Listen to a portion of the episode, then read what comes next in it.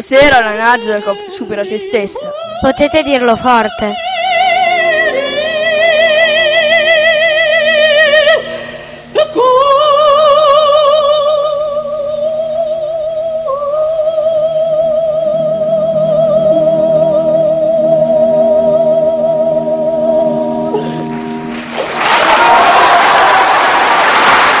E ora arriva il momento drammatico in cui Tosca prende il pugnale sul tavolo.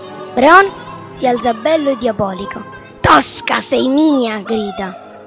Il pugnale colpisce rapido come un baleno e la voce di Tosca è un sibilo di vendetta. Questo è il bacio di Tosca!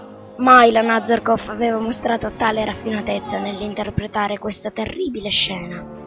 Scarpia, ovvero Breon, si accascia sul palcoscenico mentre il teatro esplode in una grande ovazione.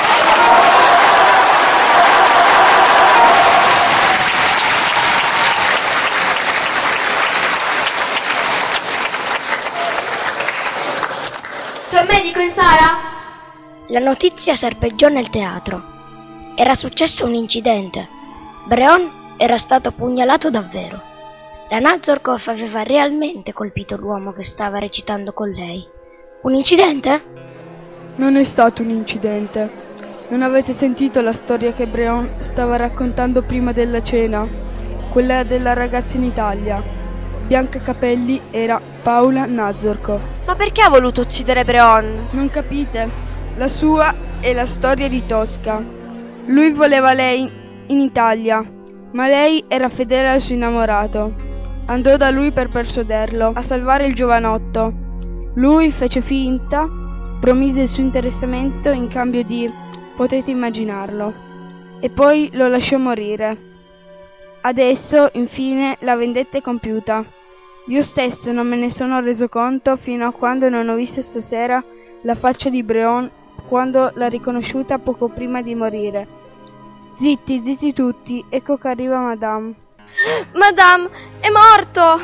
Bene, eh, sì, Madame, come faccio a dirvelo? Ci sono due signori della polizia lì fuori che vogliono parlare con voi. Andrò da loro, tenete questa collana lì. Siete una brava figliola.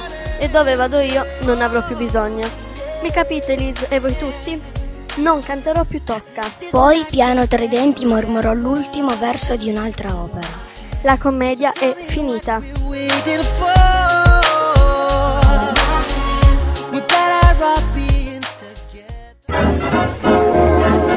Radio Ciao!